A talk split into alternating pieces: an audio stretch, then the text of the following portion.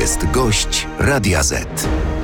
Gościem Radia Z jest Hanna Gronkiewicz-Walc, była prezydent Warszawy, była prezes Narodowego Banku Polskiego, Platforma Obywatelska. Dzień dobry. Dzień dobry. Inflacja w dół z 8,2% do 6,5%. Najniższa dwóch lat. Czy możemy wreszcie zaczynać oddychać z ulgą? No myślę, że ta inflacja musiała spać. W tym momencie wszędzie spada, to znaczy w całej Europie i, i, i w Stanach też. E, ten moment taki powiedziałam, który powodował, że inflacja była wyższa, e, to znaczy i ta core inflation, czyli ta bazowa i zarówno ta taka na skutek wojny, na skutek administracyjnych cen podniesienia, no to ona po prostu już mija. No kiedyś musiało to nastąpić. Ja Ale czy możemy mówię. oddychać z ulgą? No, jeszcze trzeba poczekać ze dwa miesiące, czy jest to cent. Bo ważne, czy jest to cent. Także to wtedy będzie ulga. Za dwa miesiące będzie ulga. A czy prognozowane przez prezesa Narodowego Banku Polskiego 6% na koniec roku jest realne? No to zobaczymy, bo to zależy od tego, jak są ceny produkcji, jak są, e, powiedziałabym, jak rząd będzie podsypywał. Bo powiedzmy sobie szczerze, duży, w dużej mierze inflacja jest na skutek tego, że, że po prostu rząd e, dawał e, różne bodźce popytowe. To znaczy, że ludzie mieli więcej pieniędzy jednak trochę i, i w związku z tym te, te ceny rosły. Inflacja się zmniejsza, a też nie, nie pamiętajmy o tym, że ceny nie spadają. No nie, nawet podniosły się o 0,2 0,2% w porównaniu z, z wrześniem. Tak, także to bardziej przeciętnego, przeciętnego obywatela, y, konsumenta interesują, jakie są ceny, jak pójdzie do sklepu. No tak, interesuje go to, jak on odczuje to w, w portfelu, więc jak my to odczujemy w portfelu, na przykład w przyszłym roku, kiedy już będzie rządzić prawdopodobnie nowy rząd, na, na czele którego ma stanąć Donald Tusk. Czy no, będzie taniej? No myślę, że, że taniej to już było, bym powiedziała. Znaczy w sensie cen, w sensie cen, bo kto zrezygnuje, jak już, e, jeżeli będzie popyt, cena jest efektem popytu i podaży. Podaż jest, no i jak będzie popyt większy, to one nie, nie spadną. Jeżeli będzie popyt malał, no to wtedy spadną, bo każdy chce się pozbyć, e, pozbyć, e, powiedziałam, tych artykułów, które, które są prawda, produkowane, żeby nie było zapasów, żeby nie było zapasów w magazynach. No i mamy jeszcze przecież zerową stawkę podatku VAT na żywność i mamy jeszcze zamrożone taryfy energii elektrycznej, a nie ma jasnych deklaracji, co z tym chce zrobić nowa władza. No nie ma deklaracji, bo oni nie mają papierów. Papiery na razie ma ten rząd, znaczy wszyscy te dane. Przecież to wszystko jest takie prognozowane z, z, tego, co jest ogólnie dostępne. Zobaczymy, co jest jeszcze schowane, co, o czym nie wiemy. Ale gdyby ta zerowa e, stawka podatku VAT na żywność nie została utrzymana, no to żywność, rzecz jasna, ceny żywności pójdą w górę. No pójdą w górę. O ile? Znaczy, trudno powiedzieć, bo, bo, to będzie zależało też, ja mówię, od, od popytu i, i, i od podaży. Czyli tak jak pani powiedziała, tanie już było. Taniej już było, to nie jest proste po takiej dużej inflacji, żeby ceny były obniżone. Inflacja może spadać, bo wszyscy myślą, że jak inflacja spada, to spadają ceny. Takie jest, takie jest poczucie no ogólne, a, a okazuje się, że nie, że ceny pozostają te same, albo nawet y, mogą no, głównie te same pozostają. Jak już inflacja jest opanowana, to, to ceny są tak, jak były, załóżmy wtedy, kiedy był poprzedni rząd, że była, nie było inflacji, była deflacja, one długo się utrzymywały na tym samym poziomie. No ale to już było. Adam pyta, słuchacz, czy pogratuluje pani zbicia inflacji do 6,5% panu Glapińskiemu? Nie pogratuluję, dlatego że ta inflacja, jak, jak powiedziałam, spada dlatego, że, że tu tłumaczyłam, ona spada nie ze względu na działanie pana Glapińskiego, tylko ze względu na to, że już ceny e, nie, nie rosną, ceny różnych materiałów, różnych produktów, e, i, ale utrzymują się i nie spadły. Inflacja, inflacja spada wszędzie, tak jak powiedziałam na początku, w całej Europie i w Stanach. Ale gdyby nadal utrzymywać ten e, VAT e, na niskim poziomie, jeśli chodzi o żywność, no to są jednak miliardowe straty dla budżetu. A słyszymy, że tam jest jakaś dziura nieprawdopodobna. E, no w takim razie, jakie są, jaki jest teraz stan finansów publicznych w Pani ocenie? No ja musiałam mieć dane specjaliści, którzy pomagali koalicji w, powiedziałam, w prognozowaniu pewnych rzeczy. Stwierdzili, że jest niedoszacowany budżet, deficyt budżetowy o 100 miliardów. love. Ale pani zdaniem też jest taka gigantyczna e, dziura budżetowa, no, no, tak jak alarmowała jest... Izabela Leszczyna, która być może będzie ministrem finansów, a może nie, z Koalicji Obywatelskiej? No myślę, że jest bardzo duża, duża dziura, dlatego że już policzono, że to jest 100 miliardów. Tam specjaliści, pani, jak ja przeczytałam dzisiaj w prasie, e, pani Majszczyk, pan, pan Kotecki i inni ludzie, którzy pracowali w Ministerstwie Finansów, e, stwierdzili, że nie jest 196, tak jak w projekcie budżetu, tylko jest 276, z tego co pamiętam czyli około 100, 100 miliardów różnicy, e, a jeszcze nie wiemy... Czyli deficyt budżetowy miałby mieć 276 miliardów? Tak, tak, tak było napisane. A w takim razie, czy realizacja e, tych obietnic wyborczych jest zagrożona? No myślę, że, że w, w te wszystkie, powiedziałam, benefity, czyli te wszystkie, e, powiedziałam, korzyści, które są w budżecie, one, one nie będą one nie będą zlikwidowane. Tak obiecano w czasie, w czasie kampanii i w związku z tym myślę, że, że nie jest zagrożone te wszystkie, e, powiedziałam, dodatki, e, pensje. No a na przykład, czy, czy, czy realne jest wprowadzenie na przykład tej kwoty wolnej od podatku e, do, od 60, do 60, do 60 tysięcy złotych? Nie przygotowuję się do funkcji ministra finansów, więc trudno powiedzieć, na ile jest realne, bo są jeszcze, przecież jest BGK, powiedziałam, Banku Gospodarstwa Krajowego i w, w, w, w, w Funduszu tym Rozwoju PFR też są pewne, powiedziałam, liczby zapisane, które są de facto, de facto deficytem. Hmm. Składają się na deficyt. A co zrobi prezydent Duda, pani zdaniem? Komu powie, powierze misję utwarzania rządu? Według mnie powierzy Morawieckiemu. Dlaczego? Dlatego, że to jest swój, że tak powiem. A dopiero potem, e, w drugim kroku, tak? Będzie no, tak, No chyba, że e, rzeczywiście Mateusz Morawiecki jednak e, zbierze jakąś większość. Chociaż nie, wydaje się to nierealne. nierealne. No zobaczymy, dlatego, dlatego musi tutaj się prezydent wykazać przed swoimi. Niektórzy mówią, że walczy o, o, o schedę po Kaczyńskim, że dlatego, powiedziałam, się tak bardzo identyfikuje z, no zawsze się identyfikowała z PiSem, ale nadal się identyfikuje nawet jeszcze bardziej, więc nawet jest w stanie powierzyć funkcję premiera osobie, która która, e, która no chyba jednak nie zbierze. No. A Sze, pan... Sześciu posłów PSL-u, których podobno pytał, no to też jest trochę mało. No ale w PSL-u tam przecierają oczy ze zdziwienia, że jak to my, gdzie? No absolutnie nie, tam się wszyscy zarzekają, że nie ma takiej możliwości. No możliwości dla Morawieckiego. A czy y, pani zdaniem Prawo i Sprawiedliwość pogodziło się już z tym, że y, odda władzę, że musi oddać władzę? E, pogodziło się, no, nie wiem czy się pogodziło, natomiast na pewno chce oddać jak najpóźniej, żeby obsadzić wszystkie możliwe stanowiska i żeby rozdać te wszystkie fundusze, które jeszcze były do rozdania, gdyby wybory wygrało. A gdzie jeszcze mogą umieścić swoich ludzi? No na przykład jest e, Komisja Nadzoru Finansowego jest do obsadzenia. No tak, tam kadencja e, przewodniczącego e, kończy się I chyba 23 kolejna, listopada. Kolejna kadencja trwa 5 lat. Wie pan, no w różnych miejscach można obsadzić, chociaż na, na miesiąc, na dwa, na trzy miesiące wziąć jakąś dobrą pensję. A dlaczego PiS de facto przegrało, chociaż wygrało? No ale no, nie ma raczej takiej większości, z którą mogłoby rządzić dalsze 4 lata. No, mi się wydaje, że główną przeszkodą e, na szczęście była ich arogancja. To znaczy każdy z, z, z posłów, e, czy też każdy, czy też sam premier niestety byli bardzo ostrzy. Uważam, że, że, że, że premier, powiedziałabym, atakował bez przerwy, nie mówił pozytywnie, tylko negatywnie. Nie, taki niezdecydowany elektorat to tego nie lubi. Są ci wierni, którzy, powiedziałabym, e, niemalże wyznawcy PiSu, to im nic nie przeszkadza, a w zasadzie zasadzie nawet lubią, jak się przyłoży komuś innemu. E, natomiast, natomiast no, nie, nie, da się wygrać tylko z takimi wiernymi. Trzeba jeszcze tych niezdecydowanych, tym mniej przekonanych, którzy zmieniają na przykład opcje w trakcie swojego życia. No i młodzież.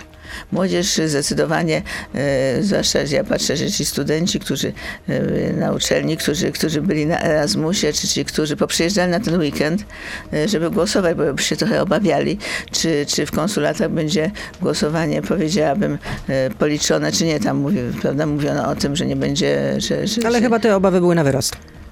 No, e, ale późno te protokoły schodziły jednak e, z zagranicy, więc oni się obawiali. E, no i poprzyjeżdżali na ten weekend. Ci, którzy studiują za granicą, czy są na Erasmusie, czy w ogóle studiują, bardzo dużo młodzieży. No, statystycznie udowodniono, że wzię, wzięli udział e, w głosowaniu. No, ci, co po raz pierwszy, ci, co po raz drugi, trzeci. To jest taka młodzież, która liczy się z tym, że może, może pracować i mieszkać w Polsce, nie chce zostawać za granicą. I tutaj stawiamy pauzę, ale to nie znaczy się rozstajemy. O nie, nie. Jesteśmy cały czas na Facebooku, na Radio ZPL, na YouTube, więc proszę zostać z nami. Beata Lubecka, serdecznie zapraszam. To jest gość Radia Z. A gościem Radia Z, przypomnę, jest Hanna Gronkiewicz-Walc, była prezydent Warszawy i była prezes Narodowego Banku Polskiego, cały czas w Platformie Obywatelskiej. Pani były kolega z Platformy Obywatelskiej, wieloletni zresztą członek Platformy Obywatelskiej, teraz Prawo i Sprawiedliwość, europoseł. Jacek Sariusz-Wolski napisał tak y, na Platformie X, kiedyś Twitter. No, mm, PiS rozumie, dlaczego przegrał wybory, w to domyśle, tylko liczył na cud, wdzięczność, instynkt państwowy, samozachowawczy, patriotyzm. PiS nie przegrał, tylko nie ma koalicjantów. To co w takim razie ci, którzy zagłosowali na partie opozycyjne, to nie są patrioci? No, e, zawsze mówiono, e, że, że albo to jest Niemiec, albo jakiś tam i przypisywano kosmopolityzm co najmniej. E, albo nie mają instynktu samozachowawczego? Nie, nie mają instynktu. No tak, ta, właśnie to jest ta arogancja, którą reprezentują osoby reprezentujące Ale przecież pani zna Jacka Sariusza Wolskiego od wielu lat. Ale słabo go znam. Nie? Nie znaliście się dobrze? Znaczy, dobrze, żeśmy się nie znali. Kiedyś byłam, jak jeszcze był w Platformie, to byłam zwolenniczką, żeby, ponieważ on nigdy nie głosował, albo prawie nigdy nie głosował tak jak reszta członków e, Parlamentu Europejskiego. Byłam nawet za tym, żeby go się pozbyć. O, no to ostro pani tutaj e, chciała się e, rozprawić z no On o tym wie, bo ja mu to powiedziałam, że nie powiem. Aha, czyli platformie. nie mówi pani czegoś, czego nie, on sam nie, nie wie generalnie. Zresztą teraz jest w Prawie i Sprawiedliwości. Pani mówiła, że pani zdaniem rzeczywiście i powołała się również na em, pewnych ekonomistów, e, między innymi e, Ludwika Koteckiego, dobrze pamiętam? Tak, tak. Jeśli chodzi o dziurę budżetową, że ona ma być większa niż ta, którą nam przedstawił, pra, przedstawił rząd Prawa i Sprawiedliwości, no ale inną wizję stanu finansów państwa mają ekonomiści, którzy się podpisali pod apelem zainicjowanym przez Polską Sieć Ekonomii. Nie wiem, czy pani kojarzy taką? Nie kojarzę.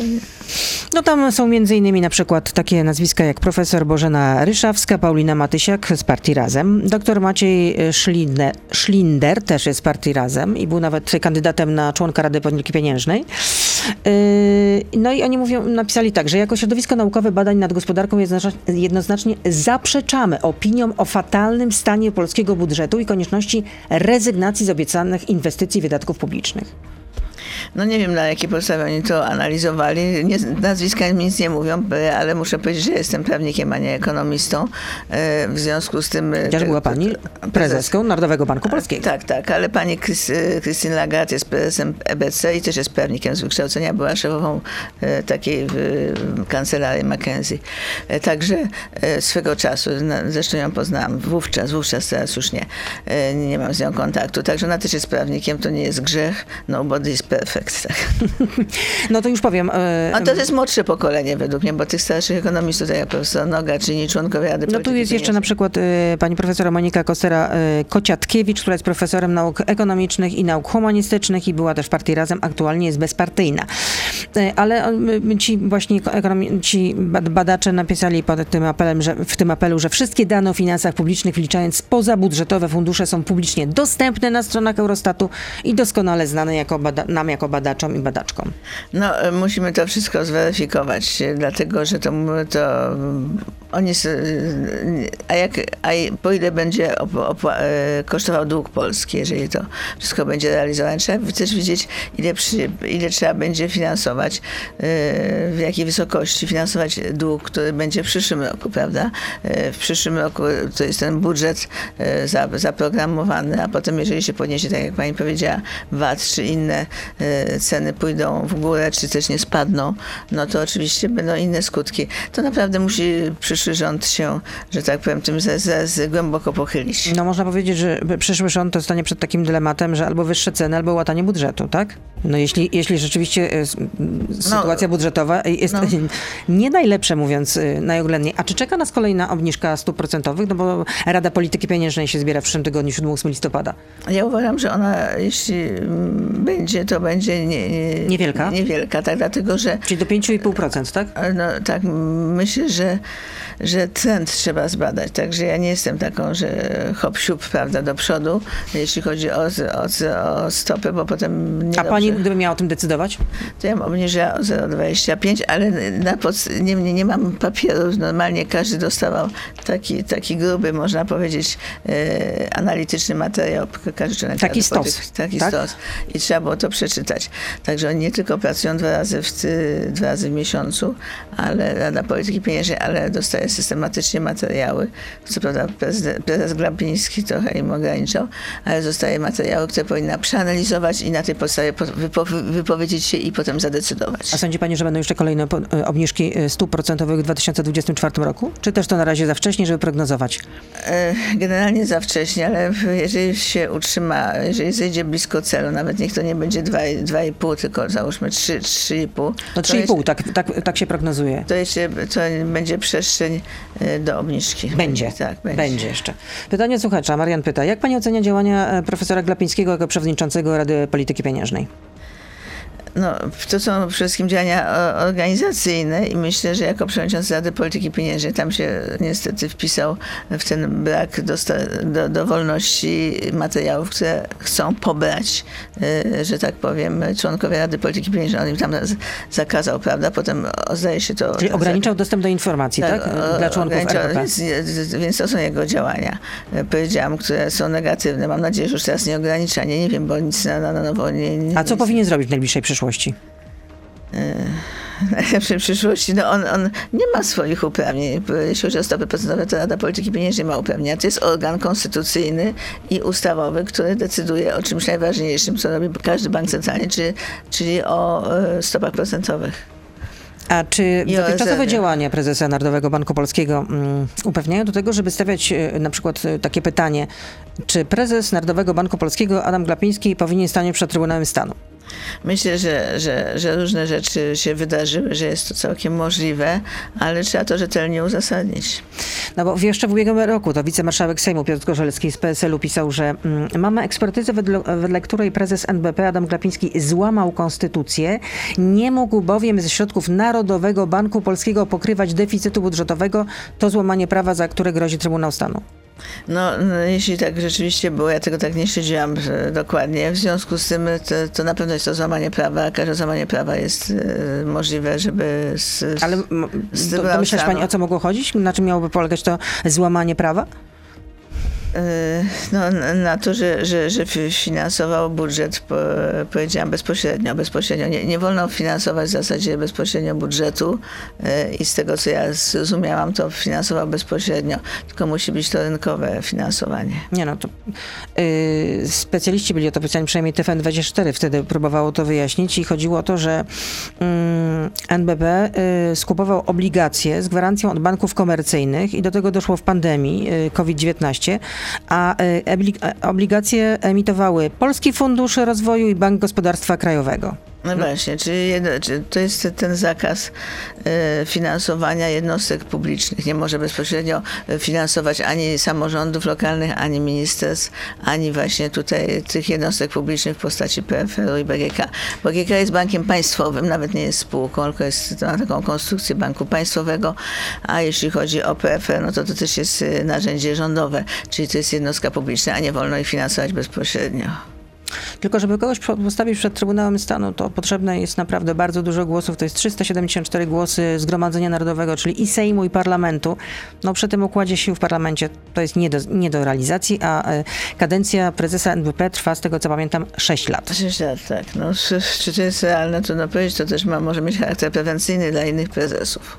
A gdyby ktoś miał zastąpić prezesa Glapińskiego, to widzi pani tego kandydata? No to on się wyłoni z czasem. No. To, co powiedziałam, różne to są osoby. Ale niech pani tak, nie mówiąc kolokwialnie, nie wpadł w oko. No, do, do, dobry jest tylko, ktoś powie, że to nepotyzm. Do, dobry jest Borowski. Wszyscy ci główni ekonomiści. Kto? Marek Borowski, tak? Nie, nie Marek, nie. Jego syn akurat, Jakub Borowski. A, Jakub on, Borowski. To jest dobry analityk. E, no i w ogóle wszyscy ci, którzy są e, analitykami głównymi w bankach, to oni są, że tak powiem, do tego przygotowani. To już też, też już jest nowe pokolenie, za nowe instrumenty, nowe narzędzia. Także to jakieś takie pokolenie trochę inne od naszych. Czyli potrzebny byłby jednak e, ktoś z młodszej generacji. E, no, generalnie rzecz biorąc, e, nawet jak miał 50 lat, to już byłaby generacja młodsza. No, to Poznaju Rafał Trzaskowski, Rafał Trzaskowski, jakby nie patrzeć. No, ale on nie jest ekonomistą, no, nie, nie, jest, jest, nie jest prawnikiem. Warszawy i ma apetyt do, na to, żeby zostać prezydentem Polski. A y, teraz widzimy no, podwyżki na stacjach Orlen. Co to się stało? No, jak się tak zbijało ceny przed wyborami, no to teraz trzeba to wyrównać. No i w związku z tym te, te, te, te ceny, y, że, żeby firma miała dobre wyniki, żeby się prezes Obajtek mógł pochwalić na koniec swojej, powiedziałam, kadencji, nie, nie, nie, swoje, swojego właśnie szefowania, nie kadencji, no to oczywiście teraz musi, mu ceny muszą być już nie, nie zbijane. Jak, jak pani sądzi, do, jakiej, do, jakiej, do jakiego pułapu e, podskoczą te ceny? Bo na razie są, no, przed y, wyborami to było 5,99. No to taka atrakcyjna cena. Na południe od Krakowa, teraz już są powyżej 6, 6,50. No myślę, że, że to może być do, do takiej wysokości, jakie już było. Ta, tam były nawet osiągnęły chyba 7, nie? Swego czasu były po 7. Hmm. nie trudno mi powiedzieć. A czy pani zdaniem mm, ten nowy rząd mm, opozycyjny, to teraz cały czas opozycyjny, który, ma, który się no być może ukonstytuuje, stworzony przez y, trzy ugrupowania, mm, ma szansę, żeby przetrwać 4 lata przy tak odmiennych stanowiskach, na przykład w sprawie światopoglądu? No myślę, że, że trudno mi powiedzieć, że te sprawy światopoglądowe ciągle są, że tak powiem, wyciągane na, na, na, ważny, na ważną pozycję ale oni się jakoś muszą w tym zakresie też dogadać. Natomiast... E, ale jak można się dogadać, skoro... No, mo, trudno mi powiedzieć, może każda partia będzie głosowała to tak jak, głosi, tak jak głosiła, jak zapisała swoje programy. No, ale trzecia droga to, na przykład chciałaby w sprawie y, rozszerzenia to, dostępu do aborcji y, ogłosić referendum. No a Lewica czy y, Koalicja Obywatelska uważa, że należy wprowadzić y, mm, przepis, który liberalizowałby bardzo y, te, te do, no więc, dotychczasowe prawo. No tutaj, tutaj i, możliwości dokonania aborcji do 12 tygodnia ciąży. Jeśli każdy zostanie przy swoim, to akurat nie ma szkody dla budżetu. No, do, no, ale, trzeba, no, ale ta sprawa trzeba będzie rozmawiać zresztą chyba. No, rozmawiać trzeba będzie, ale to nie było przedmiotem, powiedziałam, wspólnych deklaracji akurat, tylko każdy szedł ze swoim. Jak to rozwiąże premier, zobaczymy. No ale też są różnice mm, no, takie na poziomie ekonomicznym, bo na przykład no, mm, kwota wolna od podatku podniesiona do 60 tysięcy złotych, no to Polska 2050 jest sceptyczna na przykład. No jest sceptyczna, ale nie jest przeciw. A czyli myśli pani, że przekonają, tak? No, że Donald Tusk przekona Szymona Hołownię, żeby wszystko, jednak Wszystko zależy też od inflacji. Pamiętajmy, że inflacja rodzi też y, te, to, co robi rząd, nie tylko to, co robi NBP. Nawet bardziej to, co robi rząd. Więc może przekona, w, że, że jednak nie, nie, nie wpłynie to na wzrost inflacji. A kredyt 0% y, na, na pierwsze mieszkanie, to w ogóle ma sens? Ja myślę, że to jest odpowiednik tego, żeby żeby też e, budować e, budynki komunalne. Ja uważam, że powinien być taki fundusz, e, który mieszkaniowy, który, którego się dopłaca do, do, do, do, do odsetek, więc to może być i 0%, można wszystko zapłacić, ale generalnie mi się podoba ta na przykład ta koncepcja partii razem, żeby budować więcej po 300 tysięcy przez 5 lat. 300 tysięcy mieszkań nie, komunalnych. Nie zbudują, ale żeby pójść w mieszkania komunalne, żeby dać samorządom pieniądze na komunalne. Czyli 300 tysięcy pani zdaniem to jest nierealne, tak? Myślę, że... To ile? 150 tysięcy jest realne? Trudno mi powiedzieć, e, e, ile to jest realne, ale generalnie... Ale dlaczego 300 tysięcy jest nierealne? No bo to chyba fizycznie by się nie wykonało. Może jednak budowa ja, ja, ja nie przez przypadek pytam o ten kredyt 0%. To była propozycja Koalicji Obywatelskiej Donalda Tuska. E, tylko, że wcześniej wprowadzono ten y, program Prawo i Sprawiedliwość wprowadziło ten kredyt 2.0, bezpieczny kredyt 2.0, tak jak 2%, przepraszam, tak jak to nazwano. No i już widać generalnie, że ten kredyt ta propozycja wywindowała ceny mieszkań. No to jak będzie kredyt 0%, to można e, spodziewać się, że będzie jeszcze bardziej. No tak, tak mówi się, że to trzeba zbadać, czy, czy wywindowała te ceny mieszkań, czy nie, czy po prostu jest za mało mieszkań w Polsce od dawna i one, że tak powiem, e, popyt jest tak duży, że te ceny i tak rosną i tak. Natomiast rzeczywiście są ludzie, którzy nie, ma, nie mają zdolności kredytowej i nigdy, ją nie będą, nigdy jej nie będą mieli. I to jest przestrzeń dla mieszkań komunalnych i uważam, że w Warszawie budowane są mieszkania komunalne i były były przeze mnie e, budowane i, i to trzeba po prostu uaktualnić dochody tych ludzi, którzy mają prawo do mieszkań komunalnych. Pamiętajmy, że to jest kwestia mm, ceny mieszkania, to jest jedna rzecz, a druga rzecz to e, utrzymania tego mieszkania w sensie czynszu. I czynsze z mieszkaniach komunalnych nie są takie wcale niskie e, i nie są takie, ale, ale nie ma, przynajmniej, przynajmniej ma się to mieszkanie, prawda? Nie trzeba mieć jakiegoś wkładu, żeby pójść do banku, a bank oceni, czy pani ma zdolność kredytową, czy nie. W związku z tym myślę, że, że budowa mieszkań komunalnych ma sens, tylko wtedy samorządy muszą dostać środki na, te, na, te, na tę budowę. A kogo pani widziała na, na, miejscu, na miejscu szefa resortu finansów? Nie mam takich swoich, e, powiedziałabym, kandydatów. Bo giełda nazwisk oczywiście ruszyła, cały czas słyszymy, że się nie dowiemy generalnie, bo jednak no, te negocjacje są utrzymywane nie wiem, w, w, takiej kto, poufności. No i słyszymy, że jeszcze nie chodzi o, o, o, o personalia, a niektórzy mówią, że chodzi. A nie wiem, czy Mateusz mm, Szczurek też pojawiło się takie nazwisko. No były minister finansów jeszcze w rządach poprzednich Platformy Obywatelskiej. Nie mam pojęcia, nie będę tutaj... A Michał Kołodziejczak, lider Agrounii, to w rządzie by się sprawdził, pani zdaniem? On, jemu chce się chcieć to jest bardzo ważna cecha bo nie każdemu chce się chcieć. Czyli co, na przykład byłby dobrym ministrem rolnictwa? No myślę, że akurat na tym by się znał, ale to zależy od podziału koalicji, więc ja go nie, nie, nie powołuję na ministra rolnictwa, ale czy, czy, czy no trudno powiedzieć, może być e, czy od razu na ministra, czy na wiceministra. Na, pe na pewno ma, powiedziałam, chęć y, zmiany i pracy, to jest bardzo ważne. E, czy ktoś tak chce robić, jak to się mówi, business as usual, czyli tak jak do tej pory, żeby było, czy ktoś, kto ma nowy pomysł. Ale do tej pory to raczej dał się zapamiętać jako taki, no można powiedzieć, uliczny wataszka. No, Wałęsa lat temu 30, 40 tak, czy 50. No też był taki, powiedziałam, Rakowski go nie, nie docenił, prawda? No, porównywać Kołodziejczak z, z Wałęsą, no. No, y, y, no tak mi przyszło do głowy, bo Wałęsa najbardziej znany, pewnie byli tacy inni ludzie też.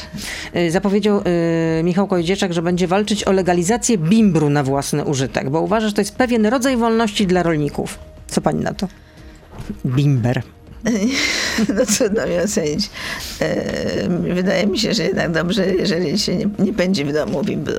To się z nim nie zgadzam.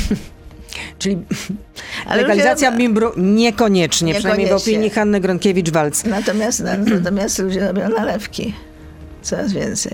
I to już nie jest bimber. A pani robi nalewki? Ja nie robię. Znaczy, A mąż robi? Nie, nie. Też nie? No to skąd pani wie, że ludzie robią? Bo dostaję czasami w prezencie. A. Tusk premierem, Trzaskowski prezydentem. Realny taki scenariusz za mm, ponad dwa lata? Realny. Realny, tak? Tak. Ale Szymon Hołownia też chce startować w wyborach prezydenckich, a jakby został na przykład marszałkiem, bo tak się mówi, no to wtedy mógłby sobie jednak, y, no mógłby się wysforować. No, myślę, że, że marszałek jest bardzo poważną funkcją, ale niekoniecznie marszałkowie zostawali prezydentami. Znaczy już został prezydentem Polski. A Bronisław Komorowski? E, Bronisław Komorowski, tak, to był jedyny. No właśnie, no to dlaczego nie? To, no myślę, że, że... Czyli pani bardziej, znaczy ocenia, że Rafał Trzaskowski miałby większe szanse y, na zostanie prezydentem Polski niż y, Szymon Hołownia, tak? Trudno powiedzieć, jakie szanse. Natomiast rzeczywiście jest realny scenariusz taki, który pani powiedziała, że premierem Tusk, a prezydentem e, Trzaskowski jest realny. A jak oni się w koalicji dogadają, to już ich problem. No, pod warunkiem, że Donald Tusk chciałby być premierem do końca kadencji. No, chciałby być. Każdy chciał być premierem do końca kadencji. Nie każdemu się udało. No, w 2011 roku też został premierem po raz drugi Donald Tusk. Mówił, że będzie premierem do końca kadencji. Nie był. A środki z KPO to kiedy do, do, napłyną w końcu z Brukseli, pani zdaniem? No dopiero, e, dopiero wtedy, kiedy będzie on premierem. Kiedy Ale wystarczy słowo honoru? Bo wystarczy słowo honoru. Wie pani, ja miałam taką sytuację, bardzo się dziwię, że się ludzie dziwią z tym słowem honoru. Ja miałam taką sytuację jako PSNBP e, w 92 roku. E, mówili, jeżeli e, nie, jeżeli nie uchwalicie ustawy takiej, która miała restrukturyzować długi między przedsiębiorstwami a bankami, to nie damy wam środków na to.